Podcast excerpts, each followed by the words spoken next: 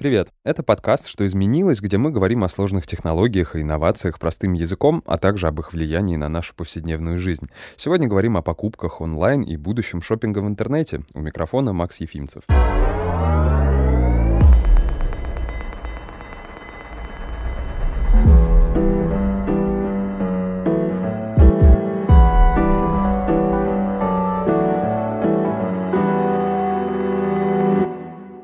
Представьте себе, человек зашел в магазин, купил музыкальный диск, оплатив его карточкой, и попал в историю. В 1994 году житель Филадельфии Фил Брандерберг совершил первую покупку в интернете благодаря абсолютно защищенной транзакции. С тех пор продажи во всемирной паутине стали набирать обороты, и в том же 1994 году, благодаря предпринимателю Джеффу Безосу, появился первый онлайн-магазин Amazon. Теперь покупками в интернете, конечно, никого не удивишь. Если верить исследованиям, то в 2020 году количество людей, которые шопятся заниматься онлайн, достигнет 2 миллиардов человек, и это при том, что всего нас на планете около 8 миллиардов. Цифры цифрами, но онлайн шопинг действительно вышел на новый технологический уровень и почти стер границы между покупками в интернете и обычным походом в магазин. Я, например, всегда стараюсь каким-то образом представить одежду или обувь на себе, и благодаря инновациям есть такая возможность. Например, приложение WannaKicks позволяет не только посмотреть на фото желаемых кроссовок, но и в буквальном смысле примерить их с помощью камеры и технологий дополненной реальности. Вы даже можете можете походить и посмотреть, как выглядит модель в действии. Визуализация своих хотелок, особенно во время покупок в интернете, это очень удобно. О том, как онлайн шопинг изменил наши потребительские привычки и что будет с покупками в будущем, говорим с Марией Заикиной, заместителем генерального директора по связям с индустрией в Озон, и Сергеем Лебедевым, GR-директором Алиэкспресс. Начнем, наверное, с самого злободневного. А, в связи с пандемией многим бизнесам пришлось перестраиваться на онлайн-продажи, и некоторые компании даже организовали бесплатную доставку. И это, стоит сказать, их спасло, потому что очевидно, что люди стали больше покупать в интернете. Некоторые специалисты говорят, что и после коронавируса спрос не упадет, а будет только увеличиваться. Какие ваши прогнозы? Безусловно, а, на пике самоизоляции люди, конечно же, покупали в онлайн, потому что, ну, фактически другой возможности у них не было. Потому что весь непродовольственный офлайн ритейл просто был закрыт. С одной стороны, это формировало новую привычку, ну, то есть люди действительно могли оценить, что это безопасно, комфортно, удобно и так далее. Естественно, а, когда начали открываться офлайн точки а, к нам приходило очень много людей и говорило, ну все, теперь все обратно уйдут в офлайн, сейчас начнется отток клиентов, все уйдут обратно. А по факту, конечно, часть людей пошла в офлайн на фоне того, что это было долгое время недоступно. Они, наверное, это воспринимали вообще как вид развлечения и досуга. Вот, но что мы видим по нашим клиентам? У нас, к примеру, в марте-апреле число новичков, которые к нам пришли на площадке а, выросла где-то в два раза год к году. А что с ними произошло летом, уже после открытия офлайн точек? Каждый четвертый вернулся и сделал повторный заказ, а, каждый седьмой сделал два заказа или более. А более того, в каждом втором заказе вот таких людей есть а, товары повседневного спроса. То есть это определенно говорит о том, что как раз-таки люди поняли, что это удобно и выгодно, и они переносят в онлайн так называемые рутинные покупки. Ну, то есть то, что нужно постоянно постоянно, то, что нужно там дома, в семье, для детей, для нормальной повседневной жизни. А, конечно, какие-то, наверное, там интересные, спонтанные, развлекательные покупки а, веселее приятнее совершать в офлайне порой. Вот. Но, тем не менее, а, нам кажется, что вот эта новая потребительская привычка, она определенно формируется. Не устаю повторять, я всегда говорю о том, что пандемия, по сути, на рынок ничего нового не принесла она усилила только те тренды, которые вот намечались еще в конце 2019 года. Да? И если вот мы посмотрим, опять же, и по количеству заказов, и по э, возросшему, естественно, количеству потребителей, и новых юзеров, и по категориям, которые стали популярны, просто немножко сместилось, сместились акценты. Понятно, что в пандемию, когда все сидели дома, что нужно было? Нужно было как-то выживать. Тратить деньги. Тратить деньги даже не столь э, важно было, как важно было приобрести что-то действительно необходимое продукты питания. Очень много же людей уехали за город, покупали товары для сада и огорода. Естественно, возросла э, кратно категория спорт. Люди начали заниматься. заниматься. Спорт для дома. Спорт для дома, да, там коврики и прочее, и прочее. Ну, из такого пикантного, конечно, товары для взрослых тоже. Причем самое интересное, что на первых порах там многие, ну, все ринулись покупать в интернет. И я сам помню, пытался купить там гантели, какие-то резинки для занятий дома. Я потратил практически две недели просто, чтобы найти, в каком онлайн-магазине это появилось снова в наличии. Да, такое тоже было, конечно, особенно там в трансграничном бизнесе, потому что, ну, очевидно, что в Китае производство встало Там очень был жесткий карантин, были очень жесткие карантинные меры, соответственно, все закрыли. И даже продавцы, у которых были товарные запасы, они физически не могли их отправить, потому что они все сидели дома, их ну, реально запирали. Вот. В любом случае хорошо, э, что после пандемии люди возвращаются, и аудитория пользователей э, там онлайн-магазинов продолжает расти. Это плюс. Э, раньше действительно была очень большая категория клиентов, которые вот они в онлайн зашли, сделали какую-то разовую спонтанную покупку, потом ушли, и их там год не было. Вот, а здесь действительно мы, например, видим, а, у нас есть э, банковская карта с кэшбэк Amazon карта, и есть подписка премиум, которая дает а, там бесплатную доставку и еще ряд бонусов.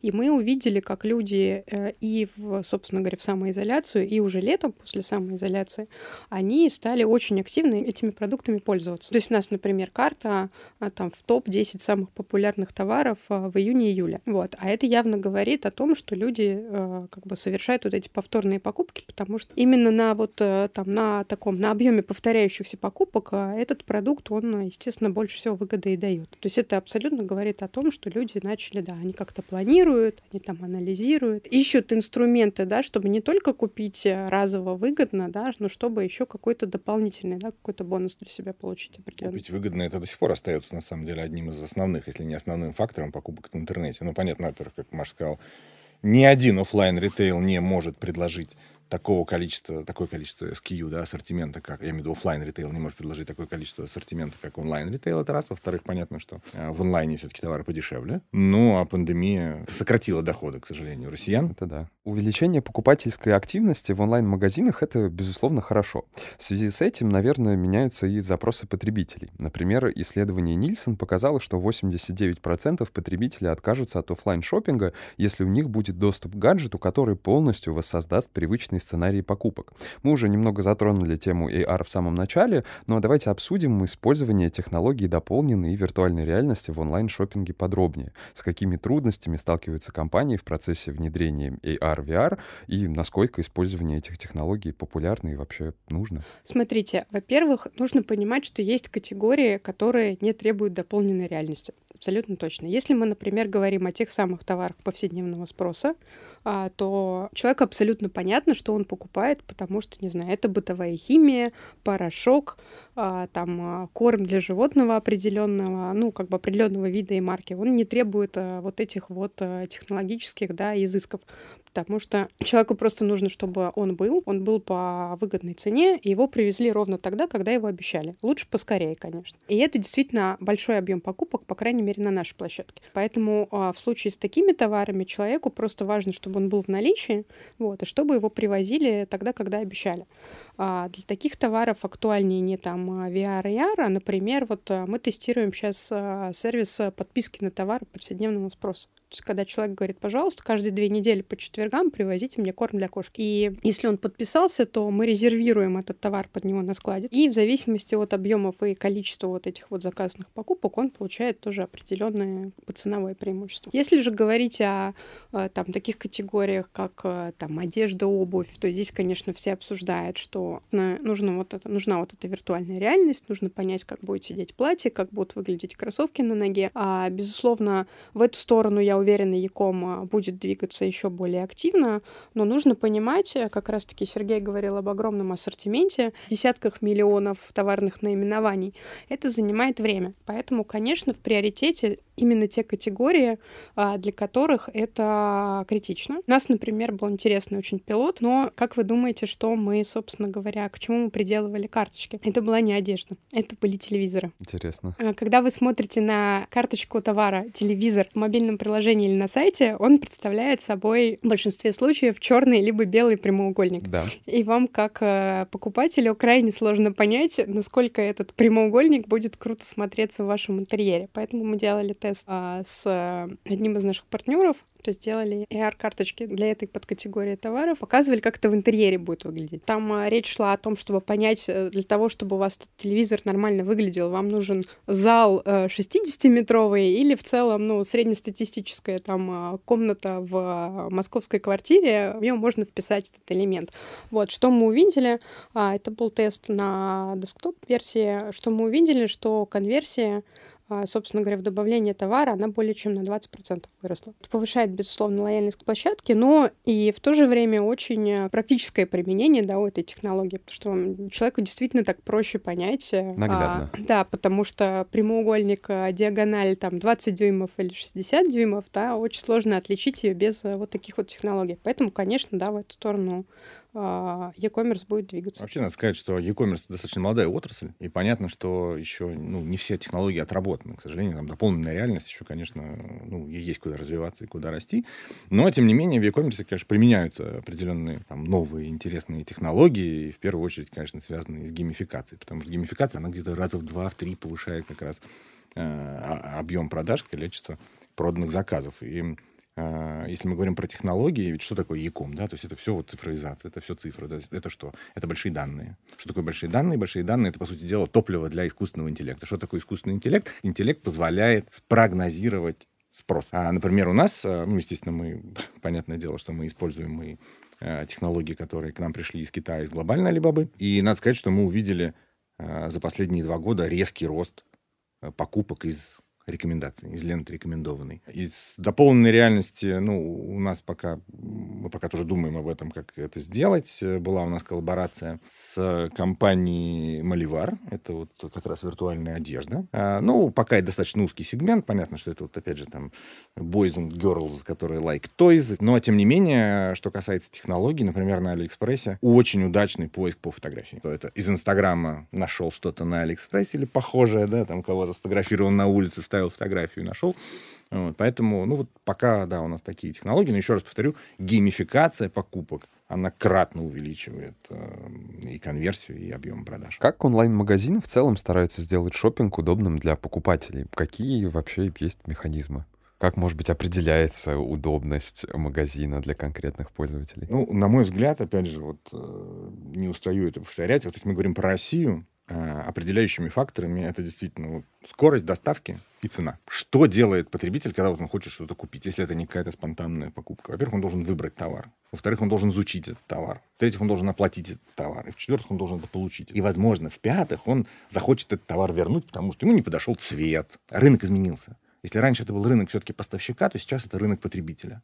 Сейчас все направлено на то, чтобы потребителю было удобно, чтобы у него меньше было кликов, чтобы он быстрее что-то заказал, чтобы ему это быстрее доставили, чтобы это было дешевле, чтобы это был удобный возврат, чтобы это было удобно, условно, забирать товар. Да? Вот, например, ждать курьер, ну, пока, к сожалению, курьерские службы, они дают достаточно большой временной лаг. И ждать там три часа курьера, да, ну, ну достаточно не, неприятно. Поэтому, вот на мой взгляд, будущее доставки это именно постаматы. Мы сейчас тоже это активно развиваем. Понятно, что мы не говорим про продукты питания. Продукты питания только до двери. Э, что мы сделали, например, в пандемию? Ну да, мы сделали бесплатную доставку, особенно по трансграничным товарам. Причем мы сделали бесплатную доставку для пользователей из отделения Почты России до двери. Э, ну, собственно, поэтому люди выбирают онлайн-покупки, потому что вживую это не так доступно. А, дополню Сергея. Ну, в нашем случае бесплатная доставка всегда была. То есть это могла быть бесплатная доставка в постамат или в пункт выдачи. А курьер мы также доставляли бесплатно просто а, при заказе от определенной суммы. Что же касается каналов доставки, э, вот я абсолютно поддержу коллегу в том, что а, человеку нужно, чтобы был хороший выбор, широкий выбор. А мы там, мы это, естественно, добиваемся при помощи развития маркетплейса, да, то есть э, когда к нам приходят предприниматели, представляют свои товары, тут же ассортимент растет кратно. Чтобы привозили а, достаточно быстро, кстати, несмотря на то, что в России Яком а, как бы гораздо более молодой рынок, а, чем в других странах, у нас очень требовательный потребитель с точки зрения а, сроков и качества доставки. E-commerce в Европе, у них там а, срок доставки, не знаю, 4 дня, 5 дней — это абсолютная норма, и даже, в общем, как бы слова не услышишь. А у нас э, люди рассчитывают, очень серьезно рассчитывают на то, что это будет next day. То, что там, не знаю, курьер э, попал в пробку и приехал на 15 минут позже назначенного времени, это тоже, э, ну, как бы считается там серьезным нарушением, так сказать, процесса качества. Вот, то есть у нас действительно очень требовательный потребитель. А что касается каналов доставки, Постаматы очень хороший канал, мы его достаточно давно развиваем. Постамат имеет ограничения и это не только фреш, но еще и товар определенного габарита, поэтому нужны пункты выдачи. А, более того, когда мы работаем с категорией одежда, то и в пункте выдачи должна быть примерочная, потому что для клиента это во многих случаях важно. У постамата тоже, к сожалению, нельзя померить одежду. Что же касается курьерки, Ну, смотрите, есть э, клиенты, которые с удовольствием этим каналом пользуются. Он очень актуален, когда у вас что-нибудь тяжелое, когда у вас большой заказ, а, вот, и вы не хотите его просто перемещать самостоятельно. А что же касается ожидания курьеров там, в течение какого-то времени, я согласна, что бы, потребитель там, пытается этого избежать, вот, но э, пандемия на самом деле э, научила гораздо большее количество россиян пользоваться бесконтактной доставкой до двери. Мы просто запустили этот сервис в середине 2019 года, еще задолго до. Вот, у нас э, образовалась устойчивая аудитория, которым этим пользуется, причем там, вопреки мифам, это не обязательно жители каких-то элитных домов э, с множеством камер видеонаблюдения, это абсолютно, ну, как бы доставляем абсолютно обычные такие типовые московские дома, люди пользуются с удовольствием. Мне нравится, что потом э, следует отчет с фотографией о том, что посылка лежит у двери. Это прям, не знаю, мне это очень понравилось, это маленькая такая деталь, но оно как-то дает тебе понять, что вот твой заказ, он уже вот здесь, за дверью. На самом деле мы это запустили, у нас, собственно говоря, эта история, она действовала с самого начала, то есть середины лета 2019 года, и для нас было принципиально, чтобы человек сразу видел в интерфейсе, что да, вот посылка, вот она лежит, вот она доставлена, чтобы он, собственно говоря, был уверен, да, что она ему привезена, и можно ее забрать. А, вот. А, ну и, естественно, в пандемию, когда все сидели дома и избегали контактов да, с окружающим миром, а, конечно, был бум этого способа доставки, потому что люди поняли, что ой, как здорово, ну то есть просто мне оставляют там у дверки мою посылочку, и я забираю ее в а, любой удобный момент. Ну и плюс, поскольку люди сидели дома, естественно, а, это тоже стало еще более удобным, потому что можно было в любой момент выйти, да, эту посылку забрать. А что э, касается непосредственно самих э, версий сервисов в браузере и в приложении? По сути, это такое большое окно в мир с просто миллионом товаров. Это же тоже нужно правильно все разложить, нарисовать. Нужно сделать путь следования э, потенциального покупателя, чтобы как бы... Вот как, как это делается? Это же тоже, наверное, очень большие исследования и долгие, и тяжелые. Потом же нужно нарисовать весь этот интерфейс. Над этим работают целые команды, и это действительно такая практическая наука, я бы это так назвала. Условно, они тестируют такие вещи, как там перемещение кнопки на несколько миллиметров да, влияет э, на конверсию да, там, и на понимание вообще клиентам э, интерфейса. Вот. Ну и, конечно, огромное количество тестов, исследований, там, фокус-группы и, да, по разным продуктам, по разным категориям товаров, э, там, плюс по нашим финансовым сервисам, которые так или иначе связаны, да, тоже они встроены в этот процесс покупки. И плюс, конечно, важно понимать, что это абсолютно не там статическая история. Да? То есть если вы сделали какую-то классную штуку в сентябре 20 это абсолютно не значит, что а, там вам ее хватит на год, да, то есть она постоянно движется, да, постоянно, постоянно изменяется. Ну, добавляются новые продукты, значит, у вас как бы что-то меняется в buyer experience, добавляется новая категория продуктов, а, товаров, тоже что-то меняется. У нас вот, например, есть э, супермаркет со срочной доставкой, это такая вот вообще отдельная категория, которая требует там и параллельное, параллельного плеча логистики, и ее мы как раз доставляем а, там, в часть Москвы там, через 40 минут. То есть для большинства товаров, э, для большинства категорий товаров э, это не обязательно. То есть вам не нужен холодильник через 40 минут в э, подавляющем большинстве да. случаев. Либо если вот очень нужен, то вы, скорее всего, там съездите в магазин и купите, ну, если какой-то крайний случай произошел. В случае с продуктами, например, со свежими, туда вам, вам они нужны быстро. То есть вы хотите, например, выйти с работы, сделать перед выходом заказ и к вашему приезду, чтобы у вас уже курьер стоял с пакетиком. User experience, конечно, очень важен для вот как раз повышения конверсии, да, и в принципе еще очень важно наличие постоянно расширяющегося ассортимента. А над user experience мы работаем, у нас тоже кратно увеличилось количество IT-специалистов как раз вот после того, как мы э, заключили сделку и стали, в общем-то, российским предприятием с октября прошлого года. А, понятно, что, как повторюсь, меньше кликов, выше конверсия. А, это удобно. Если мы посмотрим даже на мировые тренды, да, все-таки они в основном идут из США и в большей степени из Китая. В Китае, ну, практически там 99% все в мобильные телефоны ушло. И у нас в России пока мы немножко отстаем, наверное, процентов 60-70 по, по России в мобильном приложении. У нас на Алиэкспрессе это 80%. То есть у нас практически тоже все уходит а, в мобильное мобильное приложение. Ну, потому что это действительно удобно. Тем более, что именно в России как раз доля проникновения смартфонов там тоже зашкаливает практически там, 95%. Если мы говорим про российские онлайн-магазины, то сразу мелькают крупные игроки вроде Алиэкспресс, Авито, Озон, Wildberries. Как компании борются за внимание потребителя? Как вырабатывают привычку покупать именно в этом магазине? Мне кажется, мы находимся на том этапе развития, когда мы вообще не друг с другом конкурируем, а мы конкурируем за э, привычку потребителя покупать много разного часто. Чем больше человек привыкает покупать именно в онлайне, вот, тем на текущем этапе э, для всех игроков рынка это хорошо. Ну, потому что если мы посмотрим на проникновение Якома в России, то это там в пределах 10% а, от оборота всей розничной торговли. То есть это прям откровенно вот э, немножко. Поэтому, конечно, пускай покупает на разных площадках разные товары. Целиком полностью поддерживаю. Российский рынок, он даже немножко уникальный. Еще раз повторю, он позже, конечно, вступил в эпоху e-commerce, но он, как многое в России, мы смогли перешагнуть некоторые, в том числе негативные тренды. Рынок очень емкий, он, конечно, в разы меньше, чем, например, в Китае, да, если вот Маша сказала, что у нас там в пределах 10%, там по разным оценкам 6-7% проникновения Якома в общий объем ритейла, в Китае 23%. То есть нам еще есть куда расти, и, в принципе, пандемия, опять же, повторю, усилила этот тренд. Я думаю, что к 2024 году мы практически удвоимся по проникновению. Э, более того, э, у нас на рынке очень много онлайн-магазинов. Да, есть крупные платформы, но есть еще и мелкие онлайн-магазины. Если мы посмотрим, например, на рынок США, то 50% онлайна — это Amazon. В Китае э, порядка 58% — это Alibaba. А у нас топ-10 игроков — это порядка 45-50% рынка.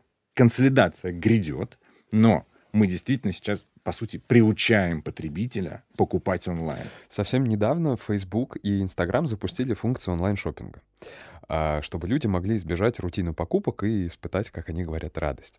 Как продвижение брендов в социальных сетях влияет на онлайн-магазины? Когда мы создавали совместное предприятие, вот э, Alibaba, Mail.ru, РФП и, Россий, и Мегафон, э, одним из приоритетов, помимо развития российского внутреннего рынка э, также было развитие social e-commerce. Как раз покупки в социальных сетях. А, это не просто так, что вот э, у меня был опыт, я пытался, извините, э, в Инстаграме купить носочки. Мне очень понравились, да, ну, я нажал, вбил адрес, а потом мне перезвонил оператор, сказал, что мне нужно будет заплатить за доставку столько же, сколько стоит пара этих носочков. Это вот не совсем social e-commerce. Social e-commerce — это когда люди действительно в социальных сетях, они интегрированы в весь процесс. Оплата происходит в социальных сетях тоже, да, через, естественно, защищенные все сервисы. Например, у нас э, наше приложение, оно в мини-эп, как мини-эп в ВКонтакте. А мы считаем, что за social e-commerce как раз э, будущее, и у него достаточно большой потенциал. Потому что все равно все в телефонах, потому что все, все в социальных сетях. Пока как бы, эта эра еще не прошла. А, ну, что касается нас, конечно, e-commerce не может не продвигаться в социальных сетях. Было бы странно, если бы он этого не делал. А в нашем случае, что, что очень хорошо реагируют люди. А, то есть они хотят видеть какие-то подборки, какие-то советы, какие-то там коллаборации с, там, с теми лидерами мнений, а, там, с микролидерами мнений, да, которым они доверяют. А, потому что ассортимент огромный, в нем надо как-то ориентироваться. Как раз-таки а, соцсети и вот такие вот проекты, они облегчают, собственно говоря, историю, как найти вот то, что мне нужно, как найти какой-то новый товар, которым я еще не пользовался, но, возможно, он мне пригодится. На это же работает, к примеру, наша реферальная программа. В принципе, любой человек может стать так называемым менеджером Amazon. Он будет получать доступ к ко всем акциям. Такой у него есть гид а, по акциям, распродажам, новинкам и так далее. И он вокруг себя образует такую сеть из своих там друзей, знакомых, незнакомых, близких и так далее. И им, собственно говоря, помогает а, ориентироваться, да, а, вот а, во всем этом шопинге, помогает им находить эти акции. Мы видим а, тоже чаще всего э, вот эти вот а, менеджеры Озон, они это делают тоже через соцсети. Они получают определенный доход а, за те заказы, которые делает, а, собственно говоря, вот эта вот их сеть. Вот. И у нас есть э, много успешных случаев, то есть э, а, есть истории когда там а, человек, находясь в декрете, начал этим заниматься, потому что там девушка, она сама покупала для своего ребенка, для себя что-то на Озоне, ей очень нравилось, она, значит, тестировала всякие новые товары и решила, что почему бы ей не помогать там окружающим людям, собственно говоря. Вот, по сути, это помогло там ей получать пассивный доход на уровне там средней зарплаты в своем регионе. В эпизоде про рекламу и маркетинг мы обсуждали, как алгоритмы позволяют пользователям быстрее найти то, что им хочется, делая подборки и показывая нужную рекламу. Польза для покупателей тут очевидна, но что насчет компаний? Увеличивает ли эта реклама количество запросов? Ну, на самом деле это по-разному действует, потому что а, есть, а, есть такие, есть подборки с а, очень нетипичными товарами, которые периодически вызывают очень много дискуссий в тех же соцсетях, когда почему, почему ваш искусственный интеллект показал мне эту странную штуку, я никогда в жизни а, ее не куплю. Вот, то есть в данном случае это действует тоже как триггер, да, для привлечения внимания. Ну и, естественно, собственно, рекомендательные полки, когда нейросеть, она анализирует э, как бы то, что человек действительно покупает и выдает ему какую-то рекомендацию. Да, это работает позитивно и на конверсию, и, собственно говоря, на количество товаров в заказе, например. Но это все, как бы, эта вся история, она тоже, она же появилась не из какого-то просто формального желания использовать нейросеть, потому что, значит, э, сейчас 21 век, и нужно использовать нейросеть. Просто по мере того, как ассортимент э, исчисляется там десятками миллионов товаров, это действительно помогает навигации потому что человек, попадая на площадку, он зачастую хочет искать какие-то новые вещи и пробовать то, что он раньше не покупал. Угу. Вот. И все вот эти... Это как бы один инструмент из инструментов, который ему, собственно говоря, в этом помогает. Для пользователя, да, то есть не просто рекомендованная лента, а, например, рекомендация какого-то пакета. Мы недавно вот на площадке завели, э, тоже у нас был э, небольшой проект, э, например, стильно одеться за 5000 рублей. Безусловно, это очень актуально для одежды, но и для других категорий товаров. То есть, ну вот мы, например, видим, что а, для книг, то есть вот те самые бандлы, о которых Сергей говорит, для книг хорошо действуют, да, то есть когда человек там покупает определенный жанр литературы, ты ему показываешь, что, знаете, вот есть еще новиночка, поэтому тут э, нужно понимать, что это не только одежда. Некоторые исследования говорят, что каждый год мошенничество в интернете становится все больше.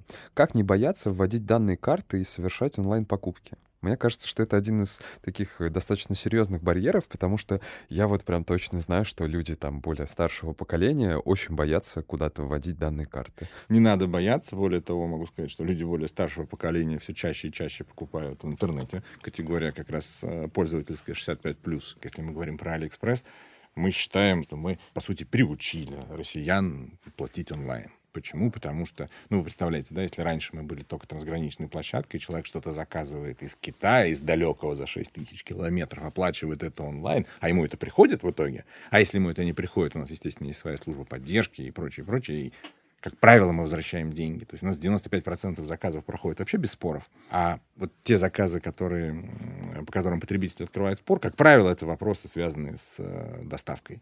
А, что здесь важно понять? Во-первых, не надо терять бдительность. К сожалению, появляются некоторые там сайты клоны, да, фишинг и прочее, прочее. А, во-вторых, надо, ну, регулярно менять пароль, в том числе и на имейле. Очень часто бывает, что взламывают имейл, имейл привязан к аккаунту. Тут вопрос не в том, чтобы каждый месяц а, ставить себе будильник и садиться придумывать себе пароль. А, здесь, мне кажется, базовая задача в том, чтобы изначально сделать а, нормальный по сложности защищенный пароль. Что касается людей, которые боятся или не боятся платить онлайн и вводить данные своей карты, а, мне кажется, что как такой масштабный барьер мы вот этот этап уже прошли.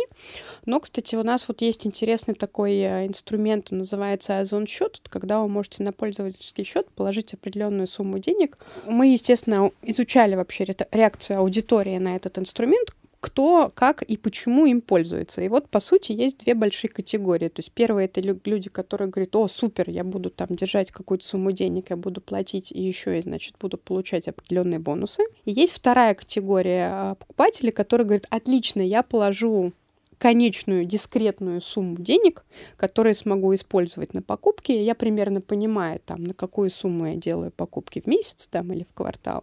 Вот, и она никак не будет связана там с картой. Как раз виртуальные кошельки, к сожалению, у нас это пока еще не вошло в привычку, Но, мне кажется, постепенно и постепенно, особенно э, в связи вот со всеми разговорами о снижении ставки эквайринга там, и прочее, прочее, да, то есть оплата QR-кодом или системой быстрых платежей, или виртуальные кошельки, это, ну, во-первых, обезопасит, потому что, ну, там все-таки действительно конечная сумма.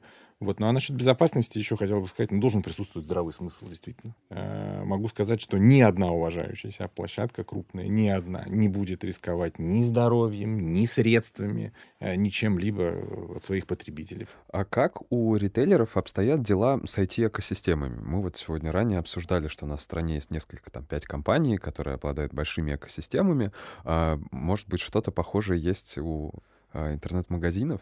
IT — это, в принципе, то, что лежит в основе e-commerce. E-commerce — это, в принципе, синтез IT и логистики. То есть, когда вы оперируете, а, там, не знаю, десятками миллионов товарных наименований, десятками там fulfillment-центров по всей стране, и у вас там а, сотни тысяч посылок в день едут, вы не можете этим управлять нормально, не можете выполнять, собственно говоря, ожидания потребителя, которые, как мы помним, да, у нас очень требовательный, без IT-систем. Поэтому IT — это вот как бы абсолютно неотъемлемая часть, которая там далеко не всегда видно, что она есть, но если ее нету, то, как правило, площадка работает не очень хорошо. Если посмотреть вот на игроков сегмента e-commerce, э, мы развиваем э, систему финансовых сервисов, они абсолютно, они абсолютно совпадают с интересами основного бизнеса.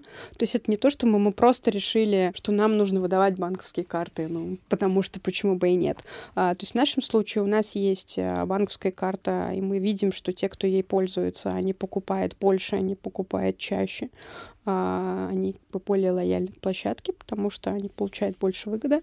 У нас есть в, вот в этом вот в стриме финансовых сервисов, у нас есть платформа кредитования для поставщиков, для наших селлеров, потому что мы считаем, что это не менее важная категория клиентов, потому что те предприниматели, которые приносят нам на площадку тот самый ассортимент, который так важен для наших э, покупателей, собственно говоря, для физических лиц. Поэтому у нас есть продукт для них, ну и различные инструменты лояльности, такие там вот, э, там, не знаю, Озон рассрочка, Озон счет.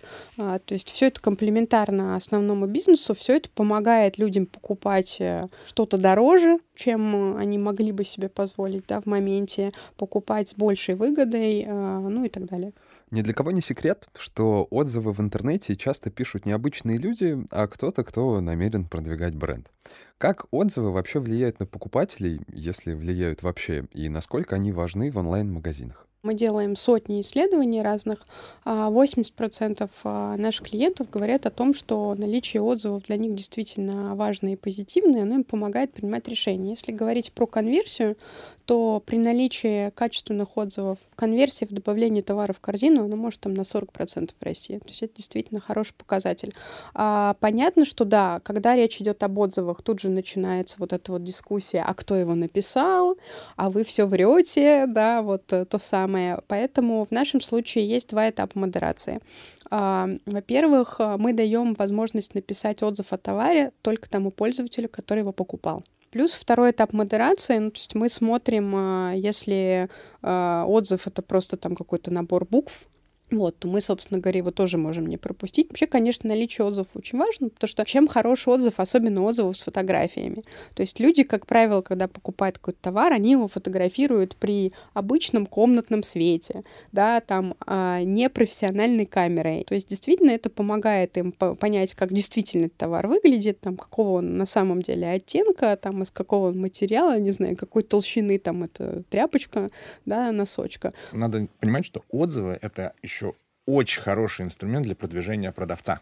У нас рейтинг продавцов, он в том числе в том числе зависит э, и от отзывов положительных, там, и с фотографиями и прочее. Исследование MasterCard показало, что самыми популярными товарами во время самоизоляции стали кухонные принадлежности. Что вообще никогда не теряет своей актуальности на полках в онлайн-магазинах, а что предлагать, например, совсем невыгодно?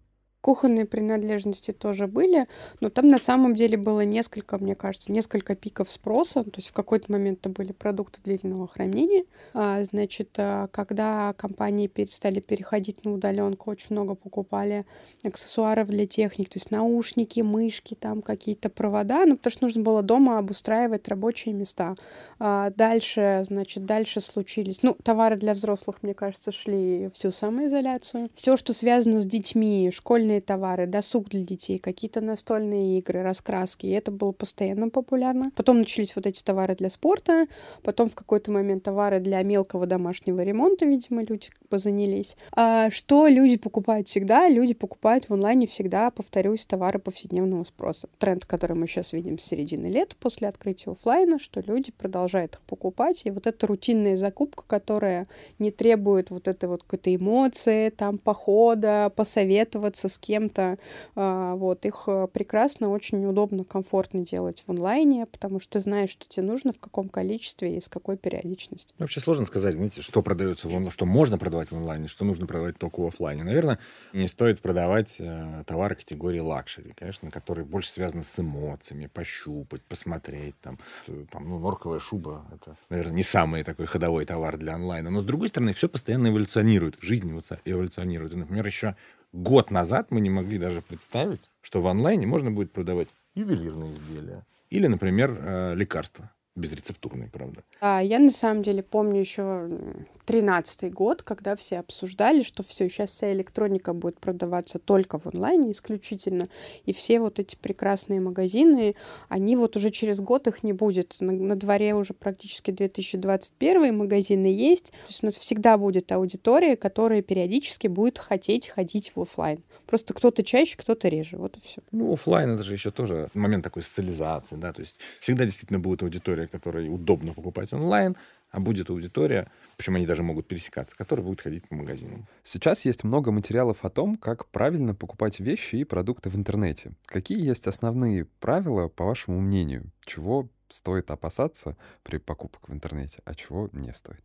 Конечно, лучше пользоваться проверенными площадками, потому что это а. Гарантирует, что вы получите то, что вы заказывали, и в те сроки, в которые вам обещали. Либо даже если вдруг что-то пойдет не так, площадка проявит себя как ответственный вообще, ответственный продавец, ответственный игрок, и вам каким-то образом поможет эту ситуацию разрешить. А, то, о чем мы говорили, вот это вот э, цифровая гигиена, да, то есть не нужно своими, нужно ответственно подходить к тому, какие у вас пароли, да, какие вы данные, собственно говоря, оставляете в открытом доступе и так далее. И не нужно отдавать данные своим своими руками ни в коем случае а, интернет-мошенникам. И плюс а, как правильно покупать. А, я бы сказала, что учитывая, что интернет-покупки становятся все более регулярными, изучать разные инструменты, которые позволяют не просто выгодно купить и получить быстро, удобно и, там, и так далее, но еще и получить какую-то дополнительную выгоду. Ну и читать отзывы внимательно, и читать э, карточки товаров, потому что, ну это и, во-первых, мы сами так делаем, во-вторых, это уже законодательно введено. Э, карточка товара содержит полное описание. В следующем выпуске обсудим CGI и спецэффекты. Подписывайтесь на подкаст «Что изменилось» в Apple подкастах, Яндекс Музыке, ставьте оценки и пишите комментарии. До встречи в следующем эпизоде.